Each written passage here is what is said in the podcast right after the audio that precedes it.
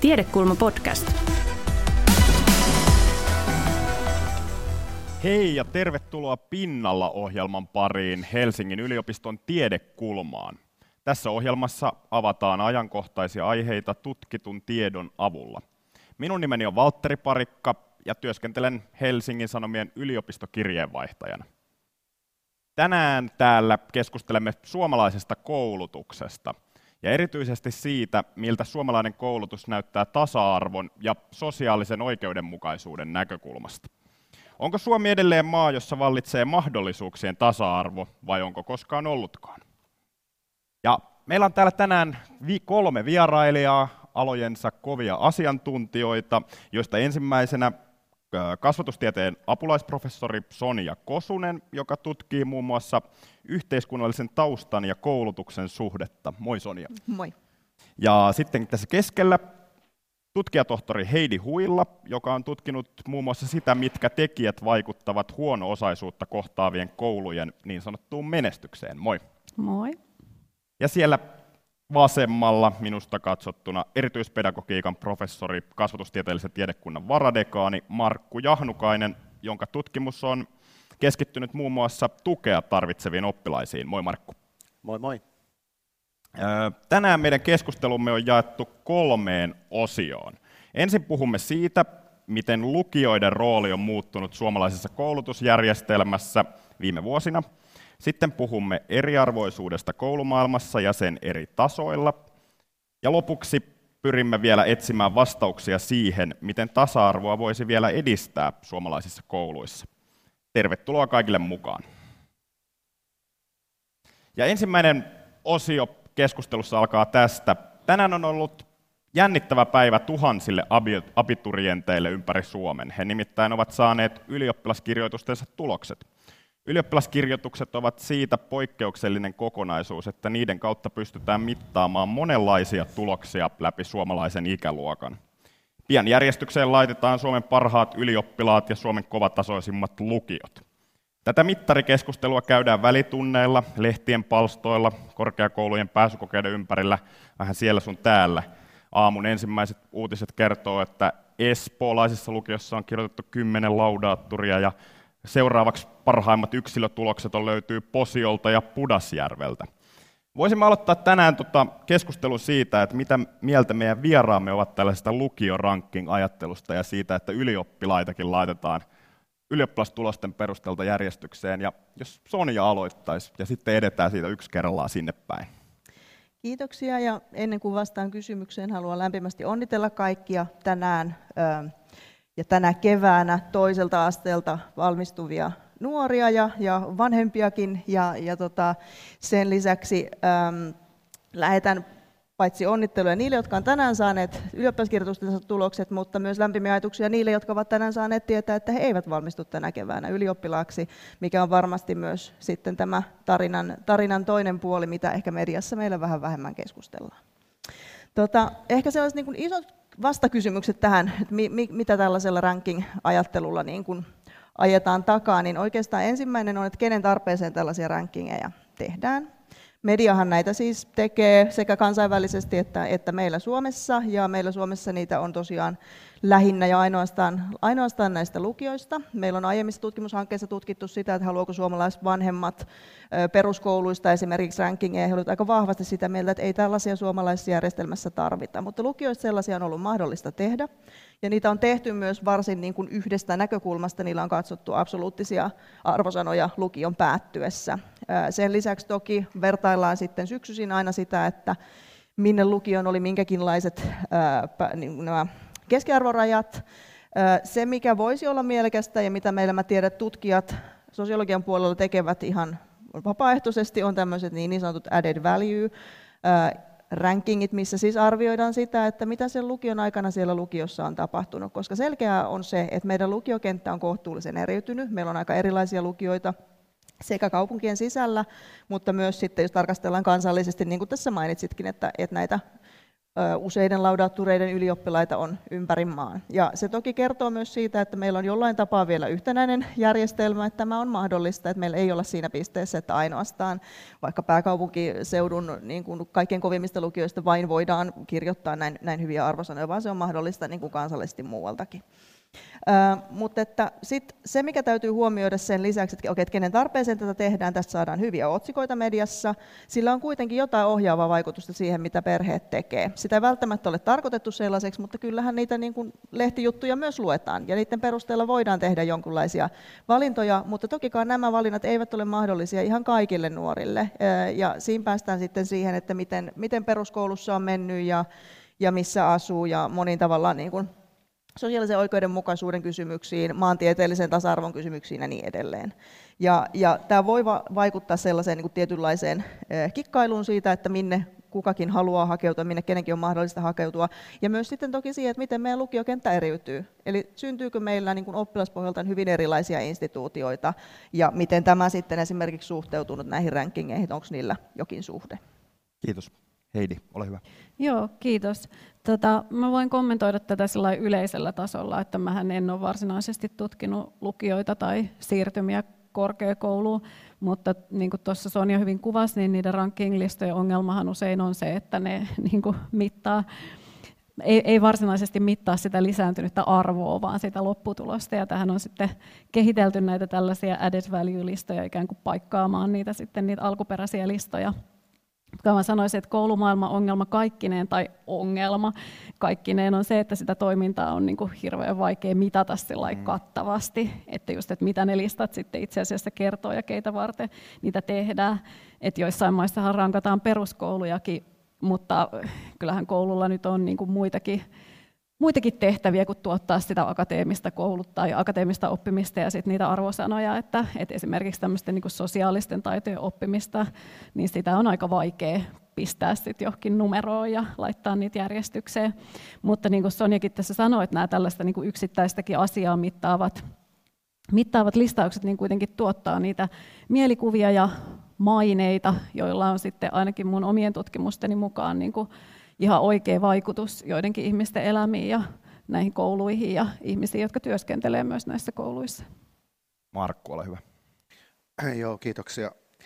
Kyllähän tästä tietysti päällimmäisenä on tämä tämmöinen leipä- ja sirkushuvia, että meillä on kohtuullisen vähän semmoisia asioita, mistä nyt saadaan niin kuin, kivoja otsikoita ja ihmiset voivat sitten selailla niin kuin kaikenlaisia juttuja, mutta että toki siinä on myös juuri tämä aspekti, mitä tässä kollegat sanoivat, että että tietysti on niin, että tuo lukion merkitys tietyllä tapaa niin on, on muuttunut ja siihen on tullut niin kuin sen tyyppisiä elementtejä, että on tullut ikään kuin intressi sitten ikään kuin jollain tavalla myös yrittää maksimoida sitä, että, että minkälaisen opinahjoon sitten ehkäpä niin kuin lapsensa haluaa tai, tai, tai nuoret itse haluavat ja niin poispäin.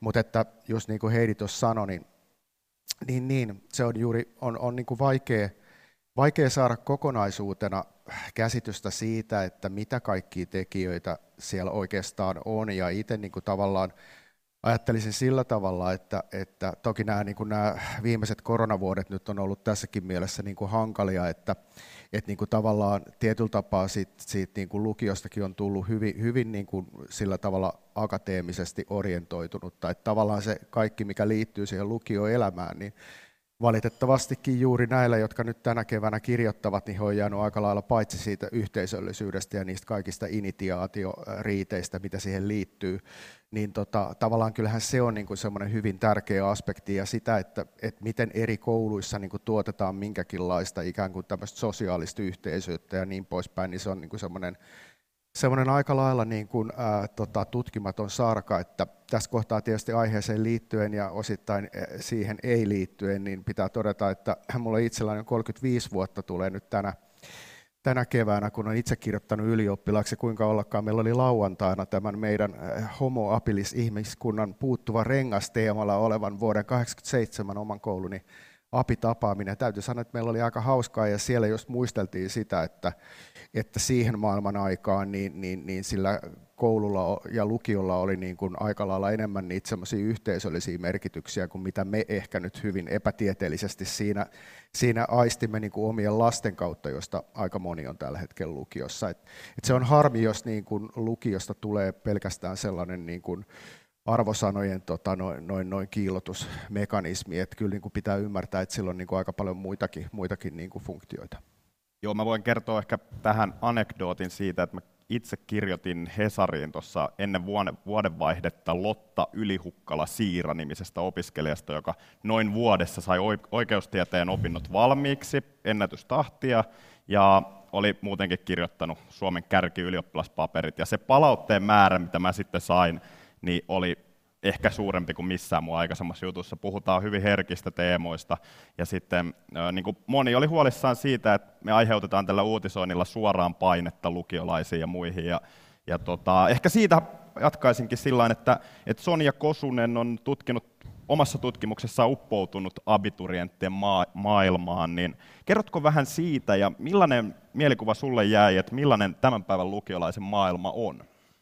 Joo, kiitos. Meillä on ollut siis tällainen laajempi konensäätiön rahoittama tutkimushanke, yksityistyminen ja korkeakoulutukseen hakeutuminen, jossa meistä on useampi tutkija, minä ja Linda-Maria Laaksonen Suvi Jokila tehty etnografista tutkimusta lukioissa, eli me ollaan oltu siellä ihan niin kuin mukana koulun arjessa noin, noin yhden vuoden verran.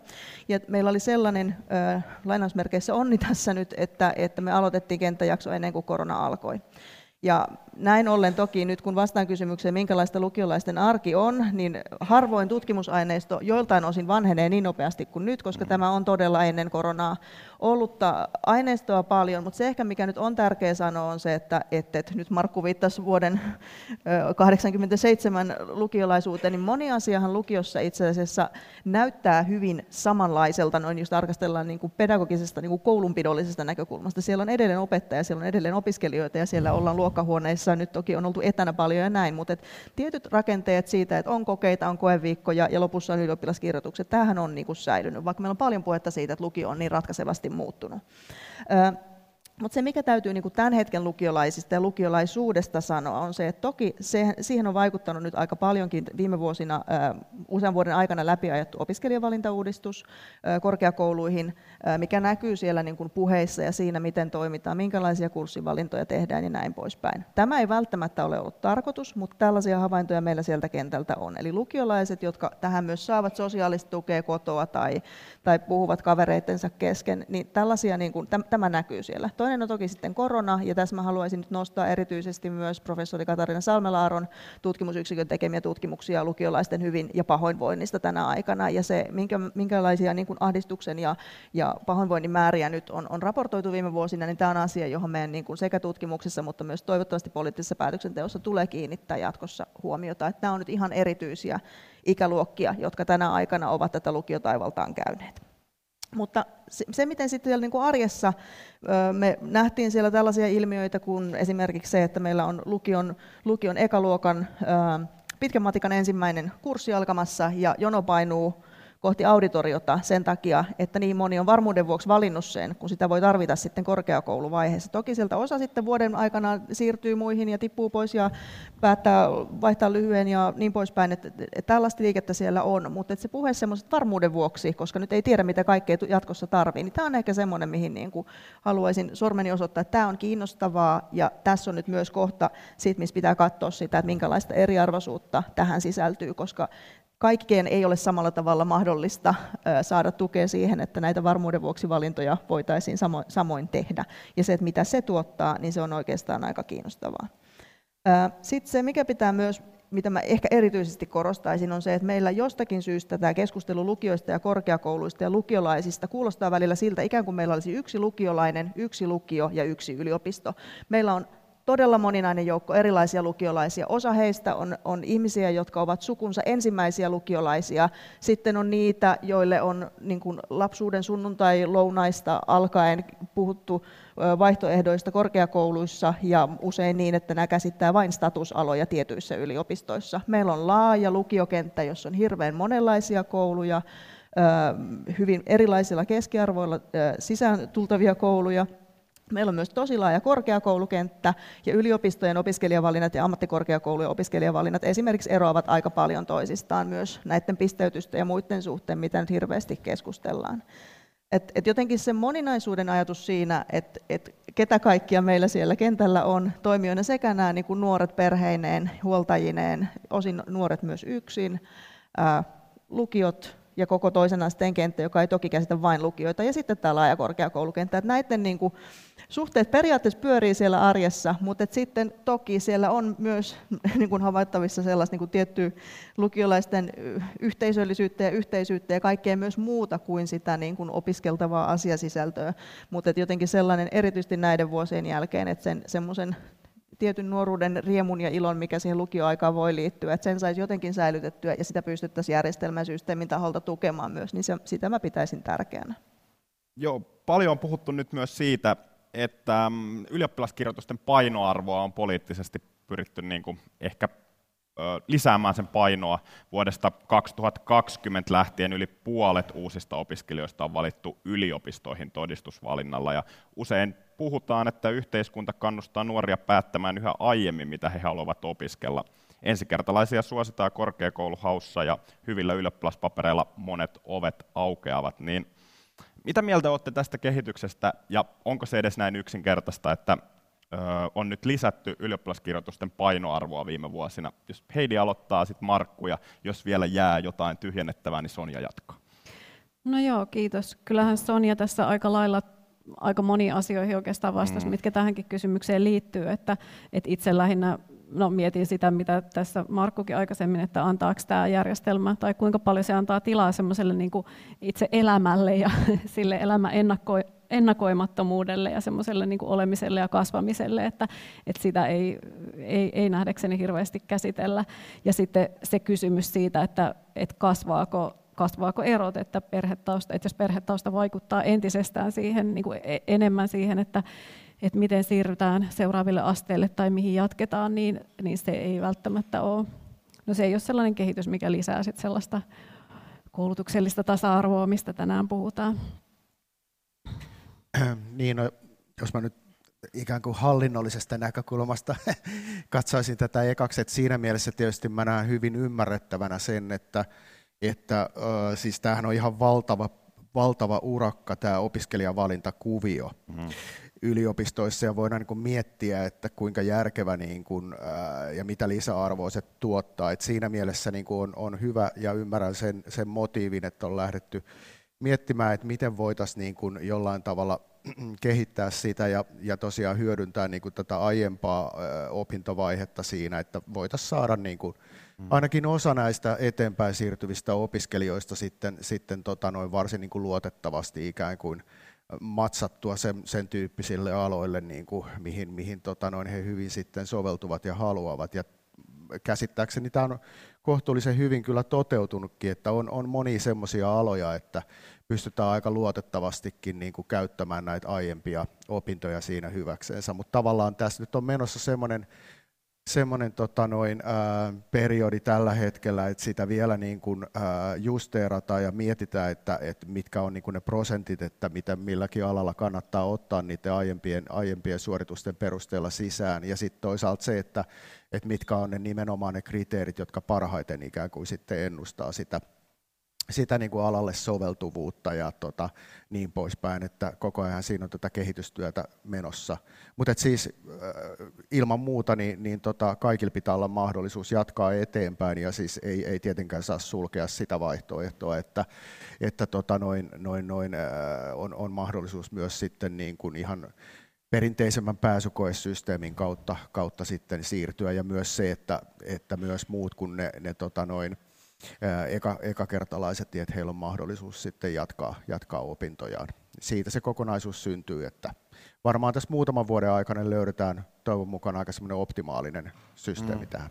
Tilanne kehittyy. Ja Sonja vielä tiivistää. tiivistää. Tiivisti kaksi pointtia. Oikeastaan tästä, mistä Markku jatkoi, että, että korkeakoulussa me niin myös mietitään sitä, että mitkä ne valikoiden tavat on. Ja Nina Haltia, Annukka Jauhiainen ja Ulpukka Isopahkala Bure on myös hyvin tiivistäneet siinä tätä erässä artikkelissa nyt pari vuotta sitten, jossa he totesivat, että kysymys on oikeastaan yhteisvaikutuksista. Että nythän meillä mediassa keskustellaan paljon erikseen todistusvalinnan painottumisesta, erikseen ensikertalaiskiintiöistä ja esimerkiksi yhteisvalinnoista, jossa on kansallisesti siirrytty samassa oppiaineessa, niin kuin yhdellä kokeella voit hakea monen ne eriarvoisuuden pinnat ja ne kohdat, missä joku saattaa tulla suljetuksi ulos, löytyvät itse asiassa näiden rajapinnoilta. Ei ainoastaan johtuen todistusvalinnasta tai ainoastaan johtuen ensikertalaiskiintiöstä, vaan näiden yhdistelmistä ja minkälaiset hakijapositiot tämä tuottaa erilaisille hakijoille. Ja sen lisäksi se, että mikäli nyt tämmöinen, niin kun valikointi säilyy, se vaan vaihtaa paikkaa, että painotetaan niin lukion aikana tehtyjä opintosuorituksia, niin silloin voidaan myös olettaa, että se, se kilpailun pullonkaula tavallaan hiukkasen siirtyy. Ja tämä tuottaa mahdollisuuden myös yksityisille toimijoille tuottaa niin kuin maksullisten lisäpalveluiden erilaisia valmennuskursseja oli aiemmin.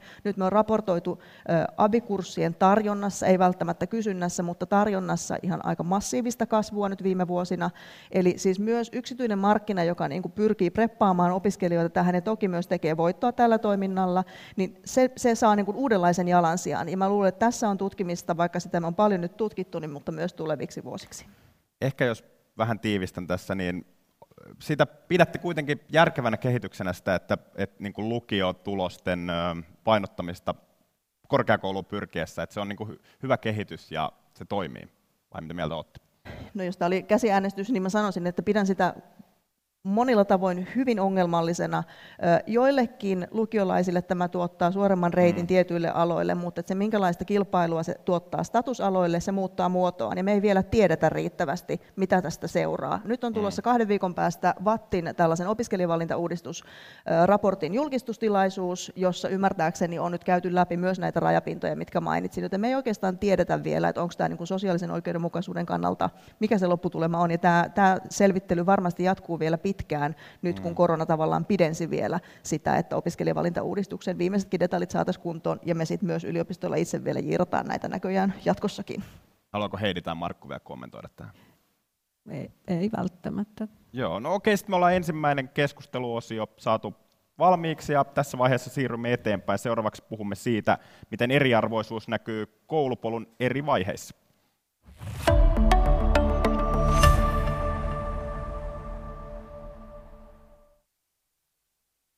Tiedekulman pinnalla keskustelun toinen, toinen keskusteluosuus käynnistyy täältä. Meillä on täällä Markku Jahanukainen, Heidi Huilla ja Sonja Kosunen keskustelemassa koulutuksesta ja sen tasa-arvosta. Seuraavaksi puhutaan siitä, miten eriarvoisuus näkyy koulupolun eri vaiheissa. Heidi, sinä olet selvittänyt väitöstutkimuksessasi taloudellisen huono-osaisuuden ja koulumaailman suhdetta. Osaatko kertoa meille, millaisia eroja ilmenee eri alueiden peruskouluissa sen mukaan, millaisen taustan perheistä oppilasenemmistö tulee? Joo. No, mä ajattelen, että tämä kysymys liittyy ensinnäkin kaupunkien eriytymiseen. Että jos kaupunki eriytyy voimakkaasti, tarkoitan sillä sitä, että niin kuin, uh, hyvä- ja huono-osaiset kasaantuu asumaan niin kuin keskenään eri alueille, niin se vaikuttaa koulujen työhön. Ja etenkin, jos samaan aikaan tapahtuu sellaista eriytymistä, jossa niin kuin samoihin kouluihin keräytyy paljon oppilaita, joiden ensimmäinen kieli on joku muu kuin se kouluopetuskieli. Et me tiedetään kansainvälisestä aiemmasta tutkimuksesta, että jos tällainen kehitys on hyvin voimakasta, niin koulujen henkilöstö alkaa vaihtua aika tiuhaan ja se usko niin kuin niiden oppilaiden oppimisen mahdollisuuksiin heikkenee, koska aika harvoin ne resurssit ja se tavallaan se yhteiskunnallinen tuki pystyy sit seuraamaan sitä, sitä sen niin kuin muuttuneen työnkuvan vaikeutta. Mutta samaan aikaan mä haluaisin korostaa, että se, niin se perheen tulotaso tai yhteiskuntaluokka itsessään, niin sitä ei tietenkään voida automaattisesti nähdä minään niin kuin ongelmana, että ei ole niin, että, että hyvän tulotason oppilasenemmistö on hyvä asia tai päinvastoin. Että itse asiassa sen mun tutkimuksen perusteella on kyse nimenomaan siitä, että millaista oppilaspohjaa pidetään ikään kuin hyvänä ja uskooko se henkilökunta niihin omiin oppilaisiinsa. Että jos on niin, kuten mun omissa tutkimuskouluissani, olen siis myös etnografisesti tutkinut alakouluja pääkaupunkiseudulla, Eli viettänyt aikaa niissä ja haastatellut henkilöstöä ja oppilaita ja huoltajia, niin, että jos on sillä että henkilöstö ajattelee, ikään kuin näistä, kuten näissä kouluissa ajateltiin, että lapset on hyviä sellaisena kuin he ovat, ja me voidaan, niin kuin on se usko, että, että me voidaan opettaa niitä, ja taitavasti jotenkin kehitetään sitä koulua, niin silloin se arki kyllä toimii hyvin, ja se henkilökuntakin vaikuttaa jaksavan ihan hyvin. Mutta sitten tietysti jos toistetaan, että ei tästä mitään tule, koska nämä on niin, kuin niin ja niin hankalia, niin sitten siitä tulee semmoinen itseään toteuttava kehä. Eli jos mä nyt tiiviisti summaisin, niin että tavallaan se kaupunkisegregaation niin kuin ehkäiseminen ja pitäminen maltillisena ja sitten semmoinen niin kuin ehkä riittävän, että jos kouluissa on riittävästi aikuisia, niin sitten yhdistettynä siihen, että siellä koulussa sitä arkea kehitetään jotenkin taitavasti ja ne oppilaat hyväksyen, niin, niin sitten kaikenlaisilla kouluilla on mahdollisuus tehdä sitä työtään sillä, että ne voi, koulut voi toimia hyvin ja se koulujen arki voi toimia hyvin. Mm. Joo, puhutaan tästä lisää. Helsingissä esimerkiksi on valtava puheenaihe se niin kuin segregaatio ja miten sitä mm. voidaan torjua ja mitä mahdollisia ongelmia se voi aiheuttaa. Ää, niin kuinka merkittävästä asiasta tässä puhutaan että tämmöisestä koulutuksen alueellisesta tasa-arvosta, että koulut eriytyy, onko tämmöistä kehitystä Suomessa? Näitä ajatuksia haluaisin kuulla, ja mennäänkö nyt Markusta tänne päin? No tota, mun oma tutkimusaluehan on siis erityisopetus ja, ja mm. tota, siihen liittyvät erilaiset toimintamallit. Ja tota, jos puhutaan niin kuin valtakunnallisesti, niin, niin tota, se on aika jännittävää, että, että tota noin, aika isoja eroja on eri puolilla Suomea ja eri, eri kuntien välillä siinä, että miten sitten, sitten niin kuin tätä tukea jaetaan. Et siitä on useita tutkimuksia, myös Lintuvuoren merin väitöskirja muutaman vuoden takaa ja niin poispäin. Ja tämä on tietysti sillä että et siinä on monta eri tekijää, mitkä siihen vaikuttaa. Et siinä on tietysti tämmöisiä erilaisia resurssitekijöitä ja muita, mutta että lainsäädännöllisesti tietysti näillä kunnilla koulutuksen järjestäjänä, niin heillä on mahdollisuus päättää, että miten he sitten siellä toimivat. Ja osittain meillä on tietysti se, että, että kun, silloin kun puhutaan niin tilastopohjaisesta tarkastelusta, niin se ei tietysti pääse kauheasti niin kuin pintaa syvemmälle, että oikeastaan pitäisi päästä katsomaan niihin kouluihin, että mitä siellä tapahtuu. Että et tota noin, äh, mutta siis lopputulema on se, että koulujen välillä ja kuntien välillä on hyvinkin niin kuin erilaisia strategioita siinä, että, että miten tota noin toimintaa tuotetaan.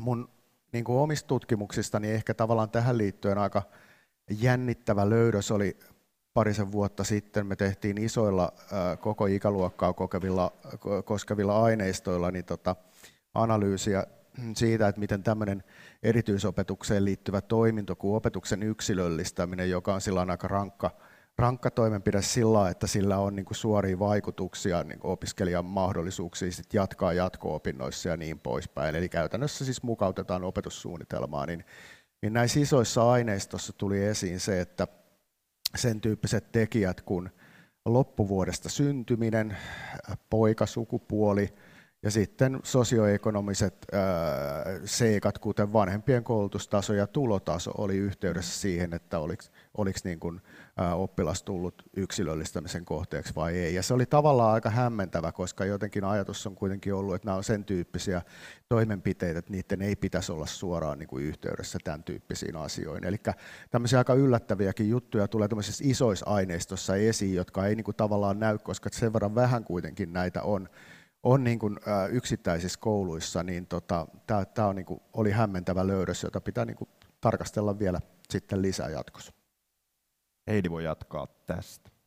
No joo, mä palaan takaisin siihen niin kaupunkisegregaatioon ja erityisesti tähän pääkaupunkiseutuun ja tuohon vastauksena tuohon sun kysymykseen, että onko tämä merkittävä asia, niin kyllä, kyllä tässä puhutaan niin kuin merkittävästä asiasta, että se kaupunkisegregaatio tuottaa kielteisiä ilmiöitä kouluille ja vaikka sanoin, että kouluilla on niin kuin mahdollisuus toimia hyvin, niin se ei aina ole välttämättä kauhean helppoa. Mutta tähän kysymykseen mä oikeastaan haluaisin erityisesti sanoa sen, että, että niitä perheiden kouluvalintoja, tuossa, joihin tuossa viittasit, niin niitä tehdään usein niin kuin maineiden perusteella. Ja ne, se, ne maineethan ei, ei välttämättä kerro siitä, että millaista oppimista esimerkiksi koulu pystyy tuottamaan, vaan itse asiassa me havaittiin, että ne maineet on, koulujen maineet on usein yhteydessä niin kuin alueiden maineisiin. kaupunginosien maineisiin.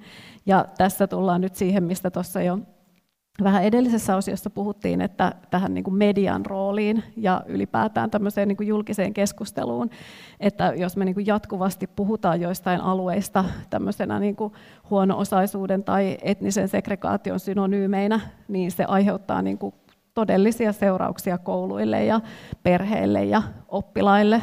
Et se esimerkiksi aiheuttaa sen, että, että koulujen täytyy rekrytointivaiheessa vähän niin kuin myydä sitä koulua.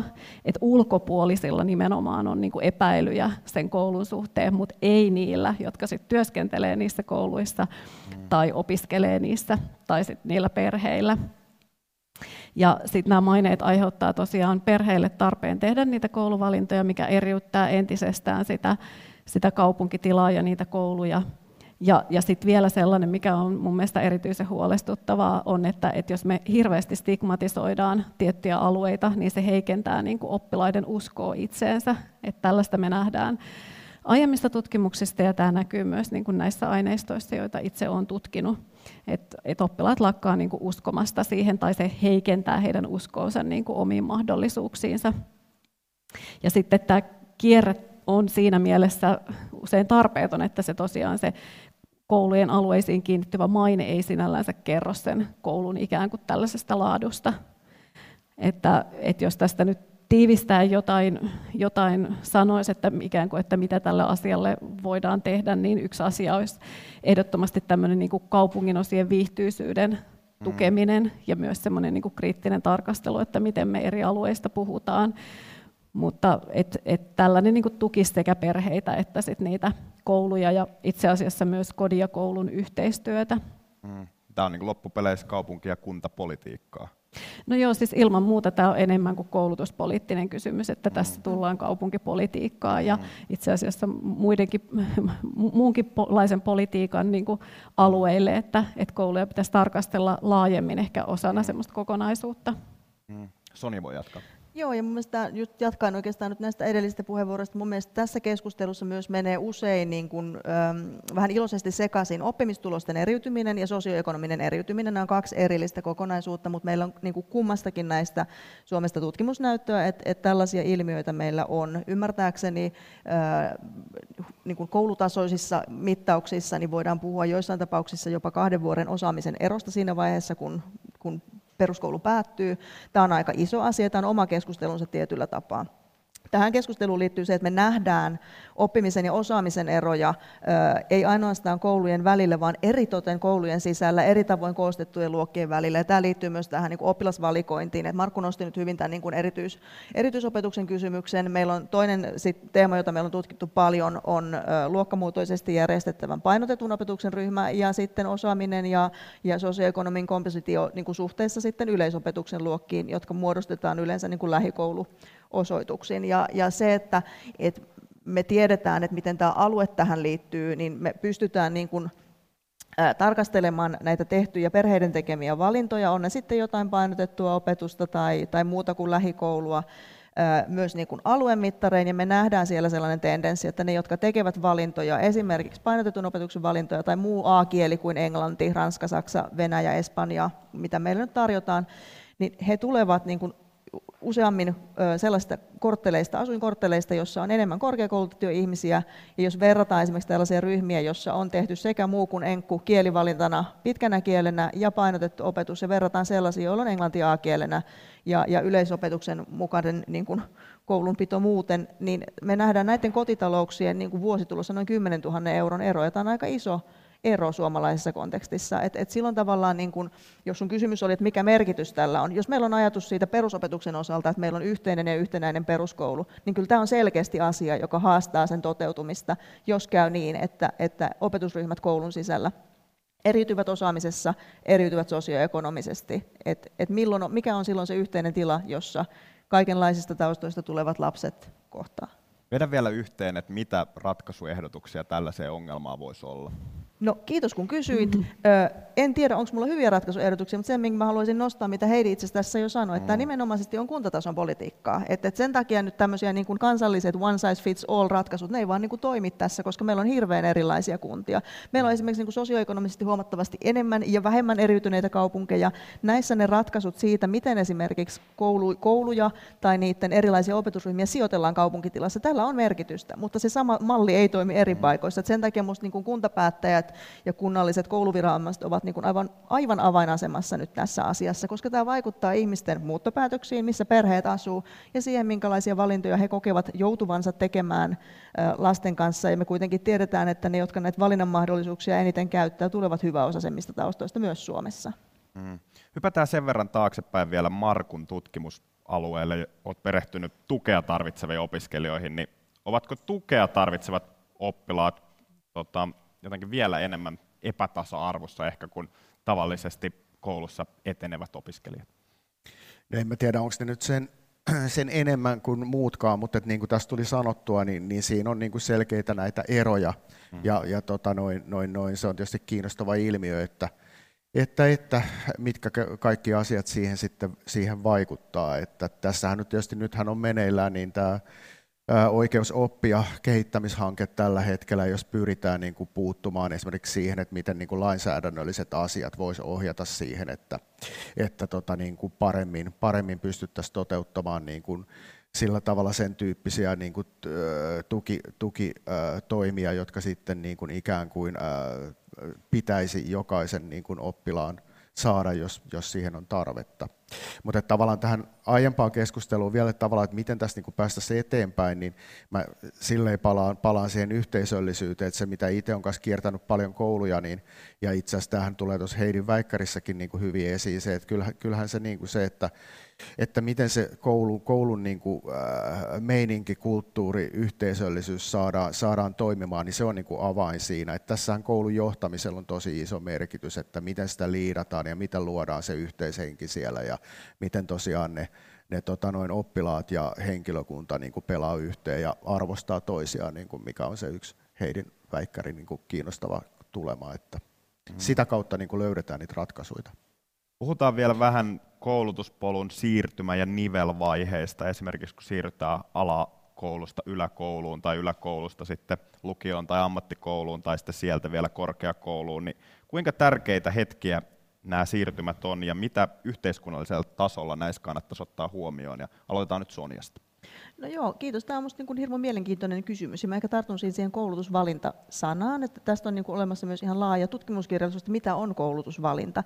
Ja se, mitä on ehkä tärkeää nostaa siinä nyt esiin, on, että se ei ole niin kuin mikä tahansa valinta tai mikä tahansa esimerkiksi kulutusvalinta, vaan, vaan koulutusvalinnat perheissä, koska se alkaa joskus myös hyvin pienten lasten kanssa erilaisista pohdinnoista, vaikka päiväkodin suhteen tai asuinpaikan suhteen tai muuta, niin ne on hyvin niin kuin pitkäkestoisia ja itse asiassa hyvin affektiivisia valintoja. Niillä on niin kuin vaikutuksia siihen, että keiden kanssa se lapsi esimerkiksi viettää arkensa tai miten perhe voi järjestää niin kuin oman arkensa sen, sen koulun tai, tai muun kasvatuslaitoksen toiminnan ympärillä. Ja, ja nyt sitten tavallaan se, että, että että kuinka tärkeää se, että vaikka että missä koulussa on tai millä luokalla on. Et, niin se, jotenkin se keskustelu on sellainen, missä niin kuin Suomessa mun mielestä kannattaa olla aika niin tarkkana, koska, koska se on ollut asia, joka tähän asti on ollut vähän sellainen, että meidän kaikki, puhetapa on, että meidän kaikki laitokset on niin hyviä, että sillä ei tavallaan ole väliä, jos mietitään sellaista niin kuin koulutuksen instrumentaalista funktiota, että minkälaista välinearvoa joku tietyn koulun käyminen vaikka tuottaa. Tämä on sellainen kohta, missä niin kuin olisin kohtuullisen tarkkana, että tyypillinen tapa kansainvälisessä keskustelussa tähän liittyen, silloin kun tällainen niin kuin tiettyjen instituutioiden, vaikka hierarkiat tai muut nousee keskusteluun, niin siellä nousee myös sellainen keskustelu siitä, että julkinen koulutus on jotenkin rikki. Ja tähän sit löytyy myös yleensä niin kuin yksityiseltä sektorilta tarvittaessa vastauksia. Ja, ja se, että kuinka paljon media esimerkiksi vahvistaa tällaisia keskusteluja, esimerkiksi nyt näillä ranking-listoilla tai, tai muulla, niin, niin se, on, se on oikeastaan niin kuin ei ehkä keskeisin, mutta kuitenkin vaikutin siinä. Ja nyt kun seuraa niin kun uutisointia erilaisista koulutussiirtymäasioista ja siitä, että kuinka paineisia ne esimerkiksi tällä hetkellä lasten tai nuorten tai perheiden kannalta on, niin jotenkin se, että, että just tässä luin, luin erästä avisia tässä maassa, jossa ensin toimittaja kertoo pitkästi, kuinka nimenomaan todistusvalinnalla on entistä enemmän vaikuttavuutta ja, ja kuinka tärkeää, siis, tärkeää nyt tämä niin kuin lukiolaisuus on. Ja, ja siis siinä vielä mainittiin erikseen, että kritiikki on kohdistunut siihen, miten eri aineita pisteytetään ja miten todistusvalinta vaikuttaa lukiolaisten jaksamiseen. Ja ennen kuin mentiin siinä niin kuin lehtijutussa siihen tutkimukseen, joka tätä asiaa käsitteli, niin siinä oli erään tällaisen niin kuin preppausfirman mainos, jossa otsikko oli Kauppis vai lääkis? Onnistu YO-kokeissa tämän erään valmennusfirman Katrinin avulla. Ja, ja opettaja hymyilee siinä kuvassa. Ja tämä on upotettu mainokseksi tämän systeemin keskelle ennen kuin päästään niihin tutkimustuloksiin, sitä eriarvoisuudesta, mitä, missä, mitä tässä mahdollisesti muodostuu. Ja näin ollen silleen, täytyy pitää mielessä, että myös keskustelu näistä siirtymistä, se ei, ole niin kuin, se ei ole täysin neutraalia siinä mielessä, että siihen osallistuu todella iso määrä toimijoita. Ja silloin sellainen, niin kuin, että julkisen koulutuksen itsessään pitäisi korjata kaikkia näitä tasa-arvon haasteita, niin se, se on aika niin kuin ongelmallinen keskustelu, koska julkisenkin koulutuksen rajat tulevat jossain vaiheessa vastaan. Mutta mä ehkä niin kuin, niin, kohdistaisin huomioon nyt näiden siirtymien paineistumiseen ihan julkisessakin keskustelussa. Heidi. Joo, kiitos. Tota, no Sonja nosti tässä nämä kaikki laajemmat ja isommat toimijat ja toki myös perheet, mutta mä voisin nostaa omasta tutkimuksestani ihan tämmöisten niin kuin alakoululaisten puheen näistä siirtymistä, että on haastatellut semmoisia viides-kuudesluokkalaisia, ja he jo pohtii näitä koulujen maineita ja sitä, että, että minkälaiseen, minkä maineiseen yläkouluun he ovat sit siirtymässä. Ja tätä tosiaan voidaan pitää sillä pulmallisena ehkä monestakin syystä, että ensinnäkin se aiheutti niistä, tuntui siltä, että aiheutti niistä haastatteluista niin stressiä ja vähän semmoista ahdistustakin jo siellä tosiaan alakouluvaiheessa. Ja sitten ne perustelut sille, että minkä takia joku yläkoulu olisi huono, niin ne oli toisinaan aika merkillisiä. Et ne oli sen tyyppisiä, että esimerkiksi että joku vanhemmat on löytänyt internetistä jotain arvosanoja koululle ja tämä tuleva koulu on saanut tosi huonon arvosanan, tai pelko siitä, että ei pääse hyvään työpaikkaan, jos käy tietyn koulun ja se on niin kuin tosi huolestuttavaa, jos tällaisia uskomuksia esiintyy laajemmin, koska se tosiaan vaikuttaa sit erityisesti niihin oppilaisiin ja henkilöstöön, jotka sit näitä ikään kuin huono, huonomaineisia kouluja käy ja niistä opettaa. Ja sanoisin, että, että myös niin kuin näiden syöttävien koulujen henkilöstön pitäisi olla hereillä myös siinä, että, että oppilaiden tulevista kouluista ei, ei puhuttaisi niin kuin tarpeettoman kielteisesti. Mm. Markku voi vielä summata.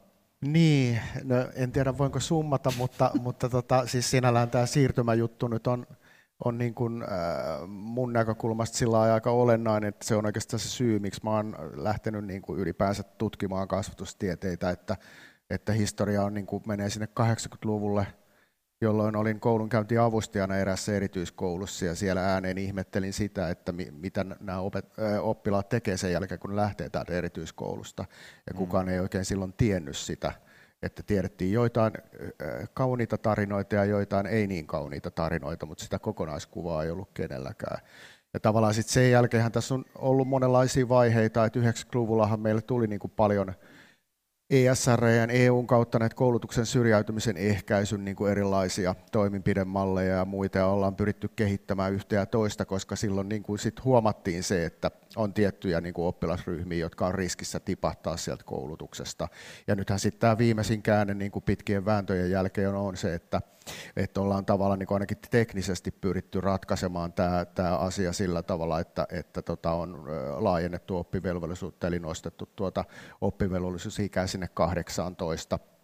Ja siihen tietysti liittyy se, että että periaatteessa ihan hyvä näin, mutta että sit juuri se, että miten pystytään tukemaan niin kuin niitä siirtymiä, jotka on sitten havaittu, että, että ne on niin kuin varsinkin oppilaille, joilla on jotakin äh, oppimiseen, käyttäytymiseen niin, pois, niin poispäin liittyviä pulmia, niin ne siirtymät on selkeästi semmoisia niin ongelmavaiheita, että siihen niin kuin tarvitaan tukea. Ja siellä on, niitähän on monenlaisia, että me usein puhutaan pelkästään niin kuin tästä perusopetuksesta eteenpäin siirtymisestä, mutta, mutta tota, siellähän on matkan varrella on, on alakoulu, yläkoulu siirtymää ja on mahdollisesti niin kuin erityisopetuksesta yleisopetukseen siirtymää ja toisinpäin. Ja sitten on se sieltä esiopetuksesta varhaiskasvatuksesta tuonne alkuopetukseen oleva siirtymä, johon itse asiassa siihen, se onkin yksi niistä, joihin on kiinnitetty huomiota tässä viime aikoina.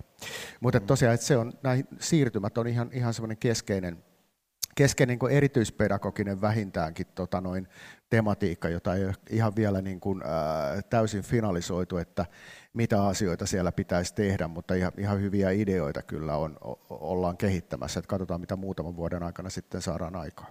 Otetaan tähän toisen keskusteluosion loppuun vielä sellainen vähän epämääräinen käsite, jota tutkijat aina inhoaa. Mutta tota, vallitseeko suomalaisessa koulutuksessa tällä hetkellä se paljon puhuttu mahdollisuuksien tasa-arvo? Eli toteutuuko se hieno ideaali, että jokaisella suomalaislapsella on mahdollisuus opiskella itsensä sinne, minne haluaa ja rahkeet riittää? Ja mä sanoisin, että Markku voi jatkaa tästä ja otetaan sitten Sonja ja Heidi.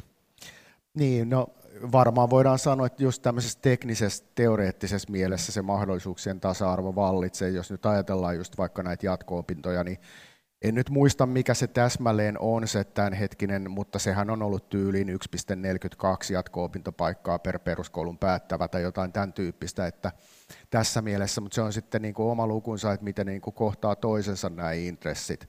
Ja, ja tota noin, et, et siinä on tietysti niin kuin monia tekijöitä, ja tässä tietysti kun puhutaan niin kuin tasa-arvosta, niin siinä on aina sitten tulee nämä erilaiset määritelmät, että onko se tasa-arvo sitä, että annetaan sitä kakkua jokaiselle se sama pala, mm. vai onko niin, että joku tarvitsee jonkun välineen sen kakun ottamiseen, tai tarvitsee kakun lisäksi vielä jotain muuta, että nämä on niin kuin ne sellaiset niin kuin kysymykset, ja siinä varmasti riittää tehtävää niin meillä kuin monessa muussakin koulujärjestelmässä. Toni, ole hyvä.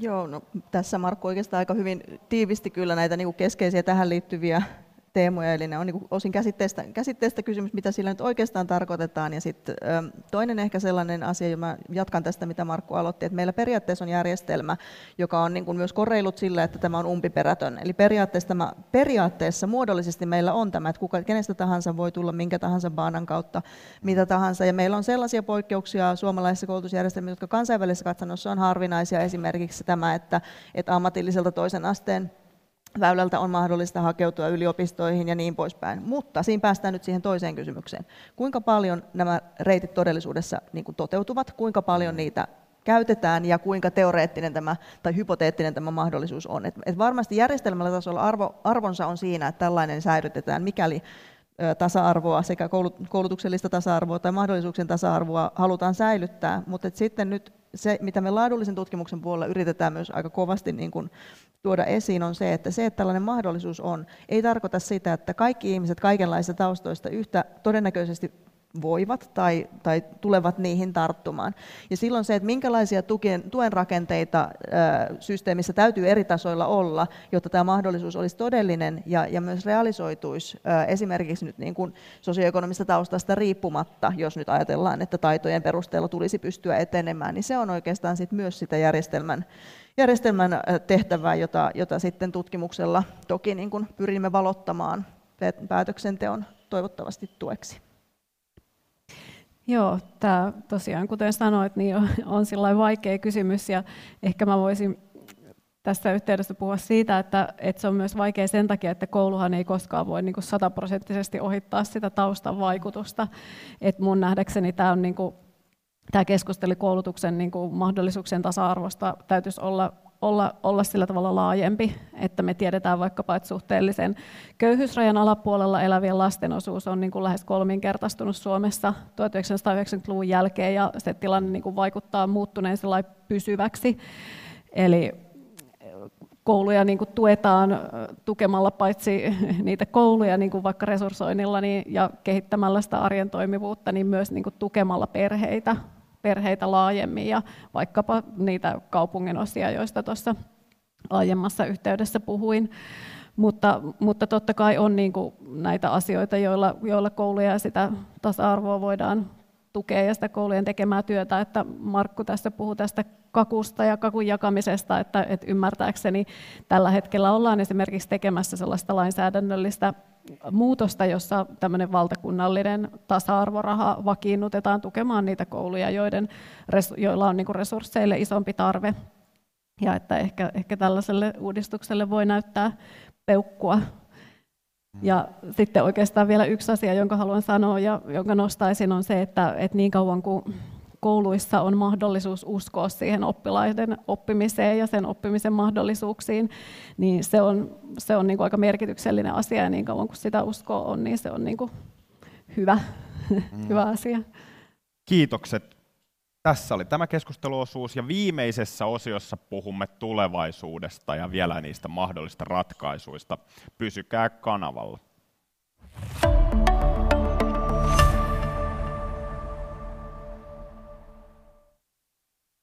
Helsingin yliopiston tiedekulmassa ollaan. Meillä on täällä kasvatustieteen apulaisprofessori Sonja Kosunen, erityispedagogiikan professori Markku Jahnukainen ja tutkijatohtori Heidi Huilla. Ja meillä on meidän pitkän keskustelun kolmas osio. Puhutaan lopuksi siitä, miten Suomessa koulutuksen tasa-arvoa voisi vielä parantaa. Ja jotta tulevaisuuteen osataan katsoa, pitää ymmärtää myös nykyhetki, jota ollaan tässä pitkälti perattu. Mutta onko jotain ehdottomia koulutuspoliittisia muutoksia, jotka tekisitte, jos saisitte päiväksi yksin valtijuuden suomalaisella koulutuskentällä? Nyt haetaan villejä tulevaisuuden ehdotuksia ja aloitetaan Markusta ja tullaan tänne päin. Hyvä. No tota, äh, mulla on kaksi asiaa, mitkä mä haluan tässä nostaa esiin. Tämä ensimmäinen ei nyt ehkä ole niin suoranaisesti koulutuspoliittinen, mutta jos tosiaan pääsisi itsevaltiaaksi, niin, niin mielelläni äh, pyrkisin toimimaan siten, että, että saisi tosiaan niin kuin koulut toimimaan yhteisöllisemmin ja opettajat tekemään enemmän keskenään yhteistyötä. Et kyllä niin kuin edelleen aika pitkälle on, on se perinteinen niin kuin opettajamentaliteetti vallalla, että minä ja oppilaani. Mm. Ja on toki hyviä esimerkkejä monista kouluista, missä ollaan päästy eteenpäin siinä, että tehdään niin kuin yhdessä ja ehkä vähän isommilla ryhmillä ja jaetaan niin kuin sitä osaamista. Ja siitä on niin kuin hyviä kokemuksia, että, että se tuottaa sekä niille opettajille niin työssä jaksamista, työssä iloa, mutta tuottaa myös sit niille oppilaille niin kuin toisen tyyppistä toisen tyyppistä kuin sitten, sitten tämä niin kuin perinteinen opettajamalli.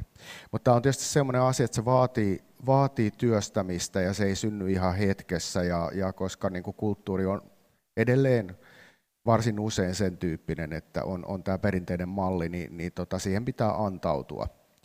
Eli se on kyllä ehdottomasti semmoinen, että itse, itse mielelläni näkisi yhä enemmän tämän tyyppistä toimintaa. Ja sitten toinen on ehkä enemmän tämmöinen koulutuspoliittinen ja itse asiassa niin kuin liittyy tietysti nyt aika ajankohtaisenkin aiheisiin, eli, eli siihen, että, että tota, siis niin kuin tämä opettajien työaika ja palkkauskuviohan on, on niin kuin hyvin vanhakantainen.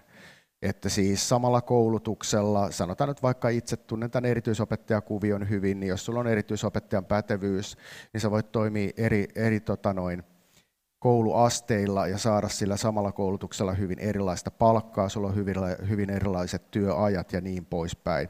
Niin ylipäänsä se, että, että siirtymä niin kuin siihen, että olisi, kutsutaan sitä nyt sitten vuosityöajaksi tai, tai kokonaistyöajaksi, tai näillä on pieniä vivahdeeroja, mitä ne tarkoittaa, mutta ideana se, että, että oltaisiin lähdettäisiin pois siitä, että sulla on se tietty 20 tunnin opetusvelvollisuus viikossa, mikä niin kuin, äh, harvalla varmaankaan on se todellisuus siitä, että kuinka paljon sitä työtä tehdään. Et, et se niin kuin tavallaan on kaikkien kannalta erittäin hankala tämä nykyinen systeemi siinä mielessä, että se todellinen työ ei tule näkyväksi. Ja samalla siinä pystyttäisiin muokkaamaan myös sitä, että siihen, siihen opettajan työhön kuuluu tosiaan muutakin kuin sitä opettamista. Siinä voisi olla myös sit sitä täydennyskoulutusta ja tämän tyyppistä, mikä olisi osa sitten sitä työnkuvaa. Eli tämä olisi oikeastaan sen tyyppinen, että, että minkä mä todellakin toivoisin, että, että, että me saataisiin niin vietyä, vietyä sitä eteenpäin. Heidi, ole hyvä. Joo.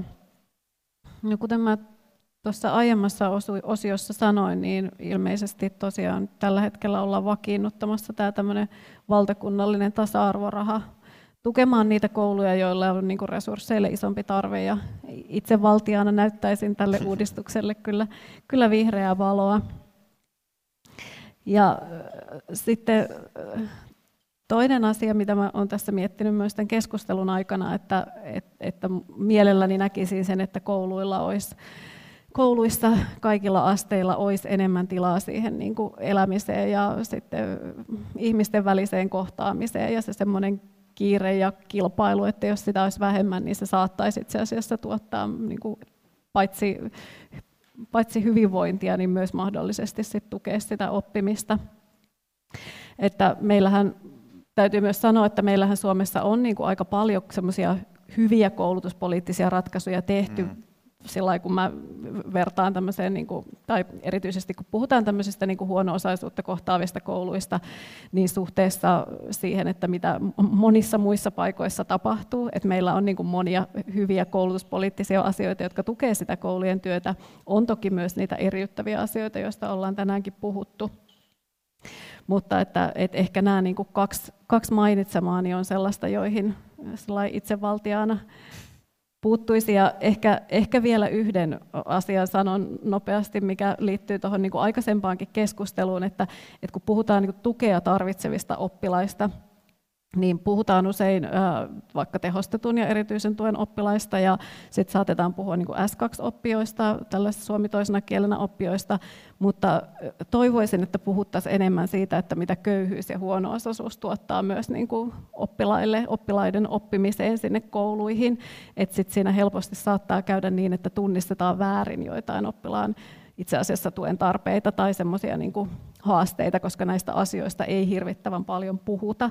Että näissä omissa väitöstutkimuksen tutkimuskouluissa oltiin aika tiedostavia näistä asioista ja näistä puhuttiin, mutta että niissäkin itse asiassa oltaisiin hyödytty siitä, että niistä oltaisiin vielä, vielä jotenkin enemmän ja eksplikoidummin, niin kuin avoimemmin puhuttu. Mm. Entäpä mihin Sonja Kosunen tarttuisi yksinvaltiaan? No kiitos kysymästä. Tämä itse asiassa aika hyvä jatkumo nyt varmaan, varmaan on tähän. Mä yleensä en suostu tällaisiin niin kuin politiikkasuosituskeskusteluihin tutkijoiden taholta, mutta nyt jos niin kuin tässä itsevaltiaksi pääsisi, niin mä ehkä nyt menisin sorkkimaan sitten tuonne tiede- ja korkeakoulupolitiikan puolelle. Ja oikeastaan nyt kun täällä myös tiedekulman tiloissa ollaan, niin sanoisin, että ehkä sellainen asia, mitä mä niin kuin lähtisin myös tarkistamaan, on ehkä tämän nykyisen, nyky, nykymuotoisen yliopiston perustehtävää ja, ja sitä, että miten sivistystä rakennetaan ja ylläpidetään, minkälaisin käytäntein.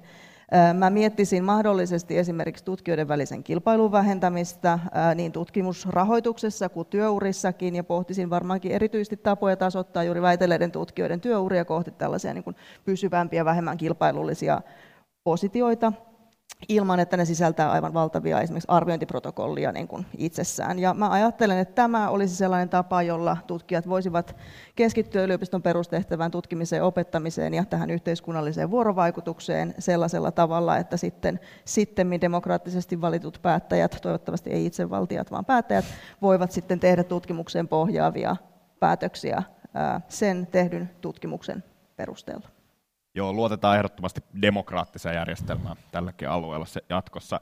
Meillä on vielä ihan muutama minuutti aikaa, ja mä tuossa lämpiön puolella teille vähän lupasin yllättävää bonusta tähän loppuun. Voitaisiin loppuun ottaa vielä tämmöistä yhdestä ehkä kuohuttavastakin koulutuksen tasa-arvoteemasta, eli, eli lukukausimaksuista nopea kierros. Niin ehkä en rajaa tätä kysymystä tarkemmin, asiantuntijat osaa ehkä itse tehdä se minua paremmin, niin käydään samassa järjestyksessä vielä, että mitä mieltä olette lukukausimaksuista ja onko tota Suomessa ehkä joskus sijaa niille vielä? Niin, tämä on tämmöinen Pandoran boksi kysymys, tota noin, mitä äh, useinkaan ei, ei niin kuin haluta ottaa keskusteluun. Äh, mulla on sellainen kokemus, mä olin itse kolme vuotta Kanadassa töissä siellä julkisessa yliopistossa, mutta niissähän on myös niin kuin vuosi, vuosimaksut ja, ja tota, systeemihän toimii sillä, että sä maksat sen jonkun 5000 dollaria tai jotain tämmöisessä niin kuin normi julkisessa yliopistossa siitä, että sä, sä oot niin kuin, se on se vuosimaksu. Sen lisäksi sä maksat sitten siitä kurssista jonkun tietyn maksun, ja sitten jos käy niin, että sä joudut uusimaan tentin, sä maksat siitä vielä. Mutta tavallaan siinä on sitten myös rajattu niin, että meillähän tämä on tässä keskustelin yhden, yhden äh, meidän KV, KV-tutkijan kanssa, joka hämmästeli tätä, että kun meillä on mahdollisuus uusia aika, niin kuin, aika mm. hyvinkin näitä tenttejä, jos ne ei onnistu, niin, niin hän oli hyvin hämmentynyt siitä, että koska niin tässä, tässä KV-systeemissä on aika rajattu se. Mm. Eli tavallaan siinä on niin kuin sen tyyppisiä puolia, että se toki niin ne pelisäännöt on kohtuullisen selvät siinä. Sitten se toinen juttu on tietysti se, että että sillä rahalla, mikä tulee sisään, niin sillä myös ikään kuin se opiskelija saa palveluita. Että tässä kyseisessä yliopistossa, missä mä esimerkiksi olin, niin siellä oli erittäin hyvin niin kuin hoidettu kaikki tämmöiset niin kuin tukitarpeet. Mm. Että jos sulla oli erilaisia niin kuin, tota noin, ää, tukitarpeita, mitä sä tarvit opiskelijoihin, niin todellakin niin kuin ihan toisella tasolla kuin valitettavasti mitä meillä on Helsingin yliopistossa. Kiitos. Sitten tiivi, tiivisti, tiiviisti vielä kiihdytetään loppuun Heidi ja Sonia. No joo, tämä todella menee mun osaamisalueeni ulkopuolelle ja en tiedä syönkö Sonian sanoja, mutta että, että tässä Sonian kanssa keskusteltiin ennen tapahtumaa vaikkapa mm. lukiolaisten epätoivosta silloin, kun heidän on itse pitänyt ostaa omat oppikirjansa, he eivät ole siihen pystyneet, niin näkisin, että, että tämä saattaisi rajata ulos varmaan joitain korkeakouluopiskelijoita, jotka nykyisellään siellä ovat. Ja Sonia, ole hyvä.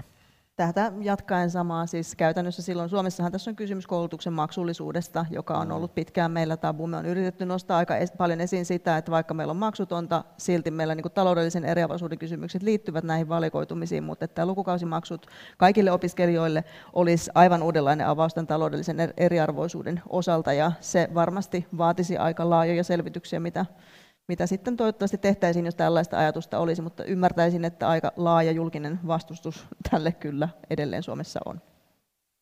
Meidän keskustelu oli tältä erää tässä. Kiitoksia kaikille keskustelijoille. Päästiin moniin tärkeisiin asioihin kiinni. Ja tämän keskustelun tallenne löytyy myöhemmin Tiedekulman YouTube-kanavalta ja yleisimmistä podcast-sovelluksista sekä hs.fiistä.